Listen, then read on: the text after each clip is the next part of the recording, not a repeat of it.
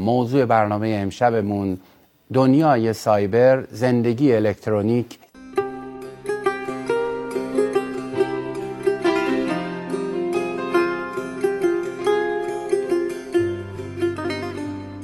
دکتر هومن نامور با من هست. سلام خوش آمدید. سلام به شما و سلام به همه مردم ایران. منت خدای را عز وجل که طاعتش موجب قربت است و به شکرندرش مزید نعمت. هر نفسی که فرو می رود ممد حیات است و چون برمی آید مفرح ذات. پس در هر نفس دو نعمت موجود و بر هر نعمت شکری واجب. از دست و زبان که براید که از عهده شکرش به درآید به اسم الله الرحمن الرحیم. من در خدمت شما هستم. خیلی, خوشحالم باز اینکه در خدمت شما هستم و مجری مسلط. و در عین حال کارشناس زنده باشید. شبکه های مختلف خیلی ممنون. تشکر. نه اینجا دیگه ما در کسوت اجرا هستیم دیگه.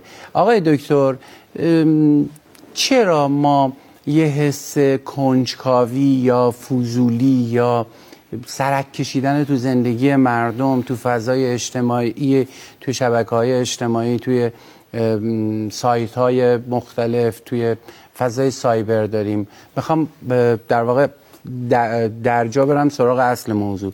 آیا ما آموزش ندیدیم؟ آیا بلد نیستیم؟ آیا به ما نگفتن این وسایل الکترونیک چیه؟ کار استکبار جهانیه تقصیر بزرگترهای ما جوانامون مقصرن. چجوری میشه اینو تحلیل کرد؟ فرهنگ می‌خواد هر چیزی فرهنگ می‌خواد در واقع. بی فرهنگیم؟ نه اینکه بی فرهنگیم هر چیزی فرهنگیم؟ فرهنگ خودش رو می‌خواد نه اینکه من دیگه حرف نمی‌زنم چون گفتن تو حرف شما نیام. بفرمایید. استفاده می‌کنم. هر چیزی فرهنگ خودش رو می‌خواد واقعا. یعنی فضاهای سایبری هم فضاهای اگه بخوایم حالا معنی در واقع فارسی براش پیدا بکنیم میگیم که فضاهای مجازی. در فضاهای مجازی هر چیزی فرهنگ خودش رو می‌خواد. اینترنت هم فرهنگ خودش رو می‌خواد. موبایل دستمون هم فرهنگ خودش رو می‌خواد. هر چیزی فرهنگ خودش رو می‌خواد. اگه من بخوام بحث در واقع یه ذره پایه‌تر شروع بکنم میگم ارتباط مهمترین اصل در علوم انسانی است در تمام علوم انسانی مهمترین اصل ارتباطه. ارتباط خودمون با خودمون میشه واگویه های شخصی. ارتباط خودمون با خالقمون میشه دعا کردن. میشه صحبت کردن با خداوند. یا با هر کسی که در واقع بهش معتقد هستیم. ارتباطمون با دیگری ارتباطمون با یک شی با ماشینمون با خونمون هر چیزی در واقع پایه و اساس علوم انسانی در ارتباطه. اینجا هم در فضاهای مجازی هم ما دنبال یک ارتباط میگردیم. اما خیلی جالبه بدونیم که ارتباط با دیگران فرهنگ می‌خواد. یعنی در واقع باز پاسخ حضرت علی ارتباط با دیگران فرهنگ می‌خواد. توی ارتباط با دیگران دنبال کنج اگر کنجکاوی بخوایم بکنیم خیلی جالبه که این رو من همیشه میگم. مال من نیست. یعنی در واقع مال فرهنگ های مثل فرهنگ ما که فرهنگ غنی هست. هر جایی که در مورد دیگری صحبت میشه یعنی در مورد خودمون صحبت نمی‌کنیم و در مورد دیگری صحبت میشه فضا رو ترک می‌کنن. اما چند سبایی انگار ما اینجوری نیستیم. انگار ما دوست داریم که در مورد دیگری صحبت بکنیم. به این میگیم کنجکاوی کردن. کنجکاوی ذاتش نیازه و باعث بروز خلاقیت میشه و باعث پیشرفت میشه. در این مشکلی وجود نداره. اما وقتی که در مورد زندگی دیگری که ارتباط مستقیم به زندگی من ندارد من دوچار کنجکاوی میشم اینجا دارم دوچار آسیب می‌کنم جامعه پس کنجکاوی چیز بدی نیست. اما وقتی که به من چیزی مرتبط نمیشه واکاوی کردن بیش از اندازه باعث آسیب بروز آسیب میشه. و از اون مهمتر در فضاهای سایبری در فضاهای مجازی اینترنت در تمام فضاهای اینترنت مثل فیسبوک، توییتر، نمی‌دونم یوتیوب یا اینا چیزهایی که در واقع خیلی در کشورهای دیگه هم شیوع داره. امروز ما فیسبوک رو یک بیش از یک میلیارد نفر درش عضو هستن و آسیب های بسیار جدی درش وجود داره که اگر فرصتی بود در مورد این مسئله صحبت خواهیم کرد. یه فضای سایبری دیگه هم ما داریم که موبایل و در واقع نرم افزارهایی که داخل موبایل هست که اگر فرصت کنیم در مورد اون هم صحبت خواهیم خیلی ممنون. این شبکه اجتماعی برای تو کشور ما از اون چیزاییه که تکلیفش معلوم نیست. یک مقام مسئول به راحتی می‌تونه استفاده بکنه اما من جوون می‌خوام استفاده بکنم میگن این قانونی نیست و این کار غیر قانونیه از چیزایی که امیدواریم به مناسبت هفته جوان تکلیفش معلوم بشه نوع استفاده از این شبکه های اجتماعیه که بالاخره درست قانونیه یا قانونمند نیست. بفرمایید تصاویر رو نگاه بکنید. امیدوارم با موضوع برنامه امشب بتونید ارتباط برقرار بکنید. یه چند لحظه این موبایل و اس ام و سند کردن رو بذارید کنار اتفاقی نمیافته. جسمتون اینجا نباشه روحتون توی یه وسیله الکترونیک. بفرمایید خواهش می‌کنم.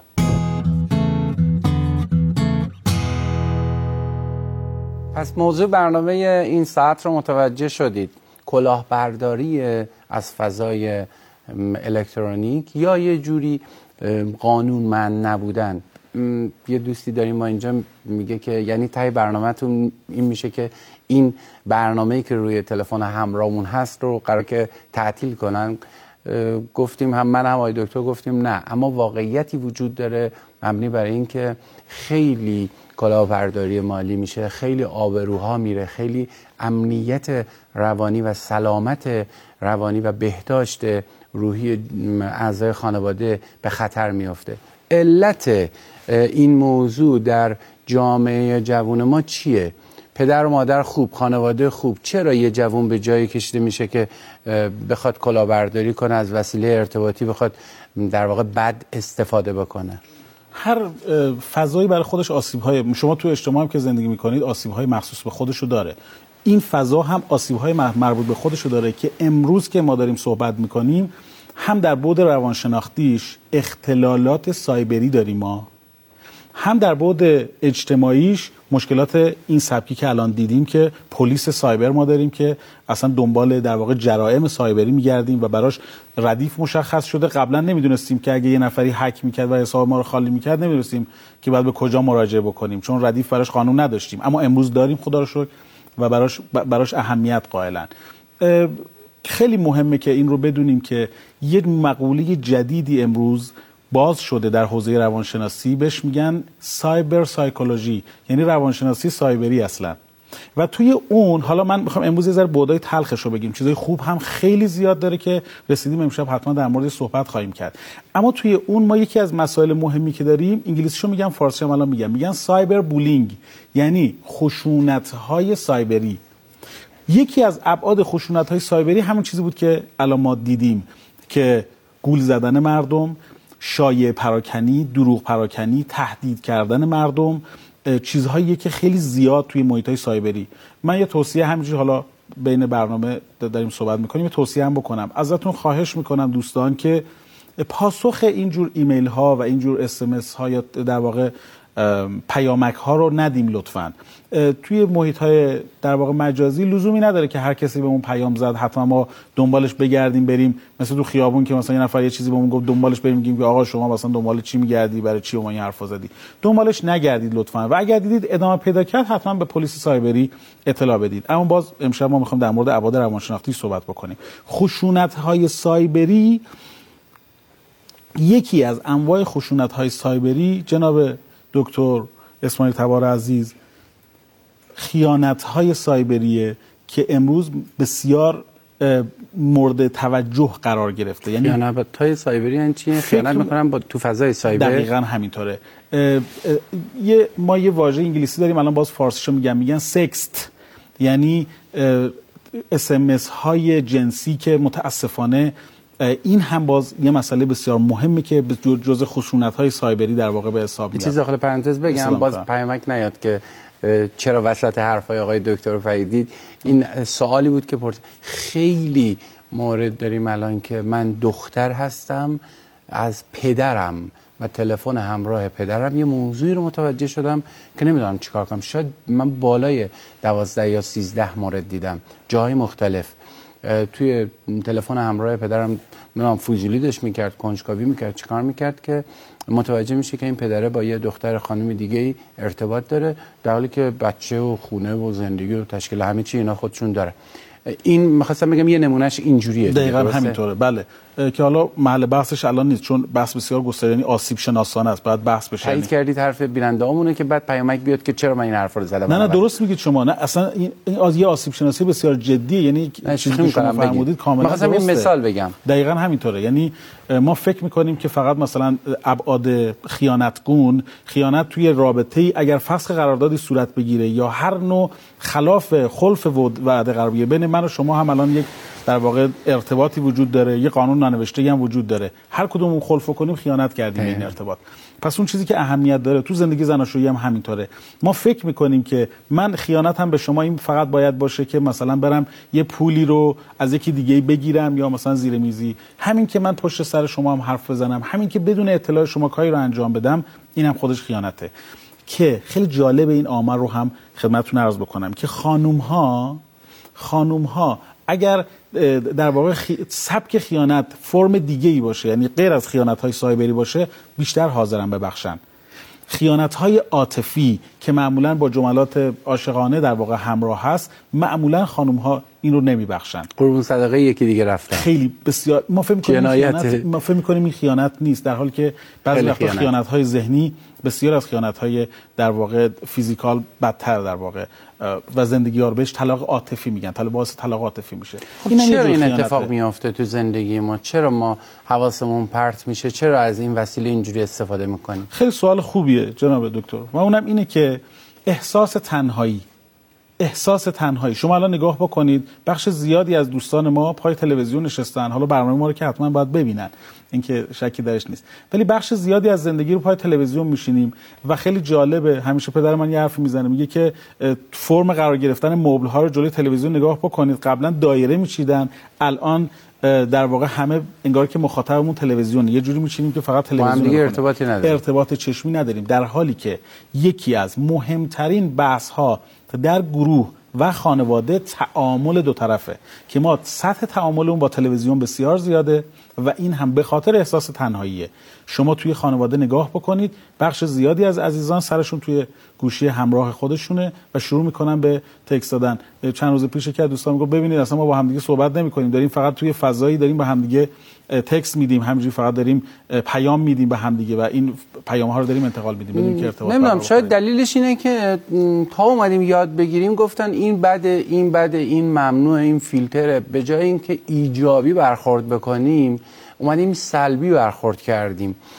اگه می اومدیم به مردم اعتماد می کردیم و این نظارت رو می‌دادیم به مردم شاید خیلی از این اتفاقات نمی افتاد من یادم یه بار توی فضای پلیس سایبر افسری که اونجا بود به من گفت که مردم فکر می‌کنم مثلا ما وقتی میگیم به ما مراجعه کنید یا ما مثلا داریم مراقبت می‌کنیم مثل اینه که مثلا ما میریم می‌خوام ببینیم کی کدوم سایت رفته. در حالی که ما کلاهبرداری داریم.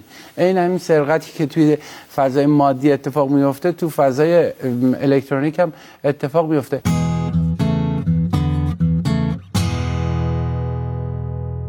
آقای دکتر فضای سایبر یک امکان برای ارتباط بیشتر.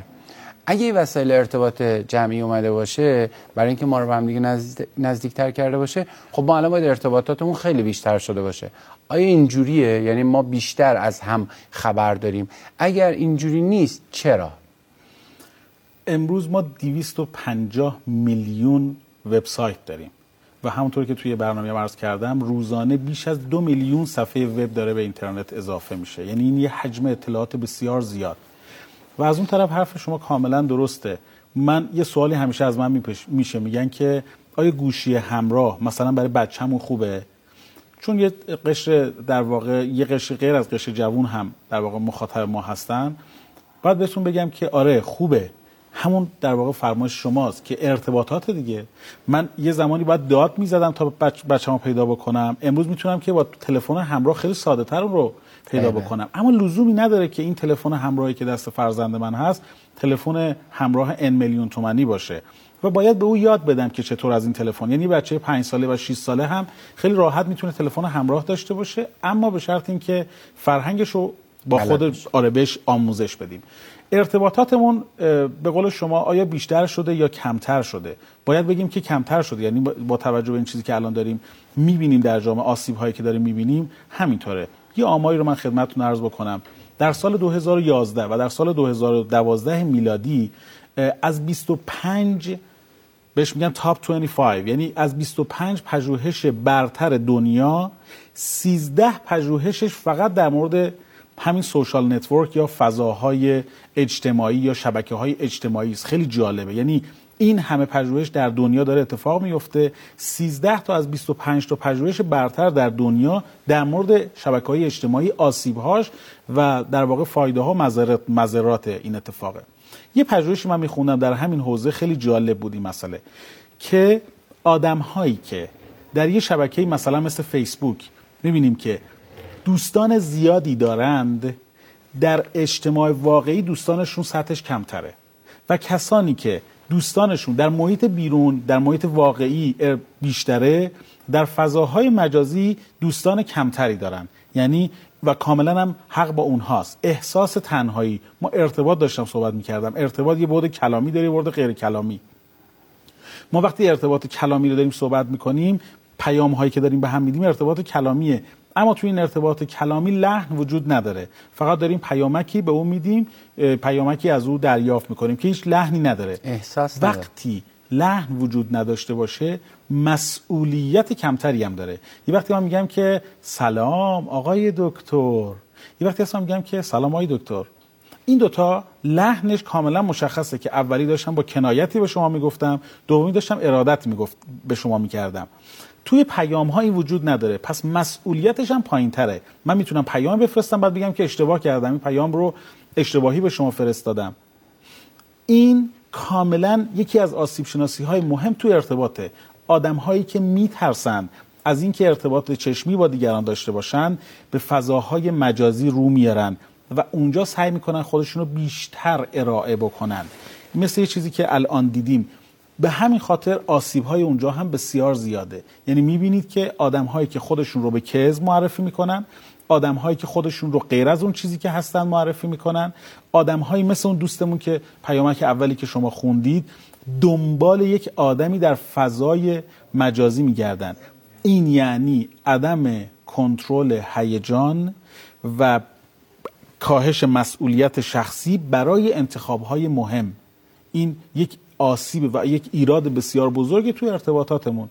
من به اون دوستمون باید اینجوری بگم که اگر شما فکر می‌کنید که در فضایی مثلا توی یکی از فضاهای اینترنتی مثل تنگو مثل نمی‌دونم واتساپ مثل وایبر یا هر فضای دیگه حالا بعضی از فضاها مثل وایبر یا مثلا مثل اسکایپ یا فضاهای دیگه فلسفه وجودیشون ارتباط گرفتن و غیر از دوستیابیه بعضی از فضاهای دیگه مثل تنگو یا ویچت یا فضاهای مثل لاین و اینها اصلا تفکر بر اساس همین ارتباط پیدا کردن و دوستیابی مثل فضاهایی مثل فیسبوک و این چونینه که اگر ارتباط من نه تقبیح می‌کنم نه تحسین می‌کنم. فقط می‌خوام اینو بگم. اگر ارتباط ما در دنیای واقعی بیشتر باشه با همدیگه به فضاهای مجازی کمتر پناه می‌بریم. شما خودتون تو خود حدیث مفصل بخوان چرا پناه می‌بریم؟ مج... چرا واژه پناه؟ برای اینکه ما می‌خوایم پشت اون قایم بشیم.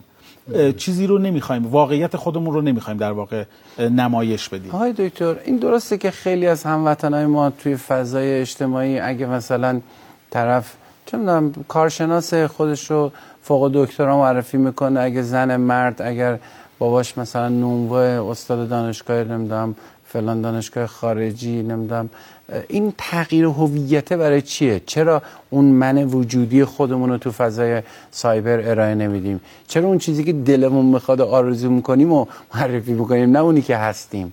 آیا اینجوری هست یا اصلا من دارم سیانمایی می‌کنم؟ اینجوری نیست. ما ملت فرهیخته ای هستیم کاربرای اینترنتی و ما اصلا اینجوری نیستن.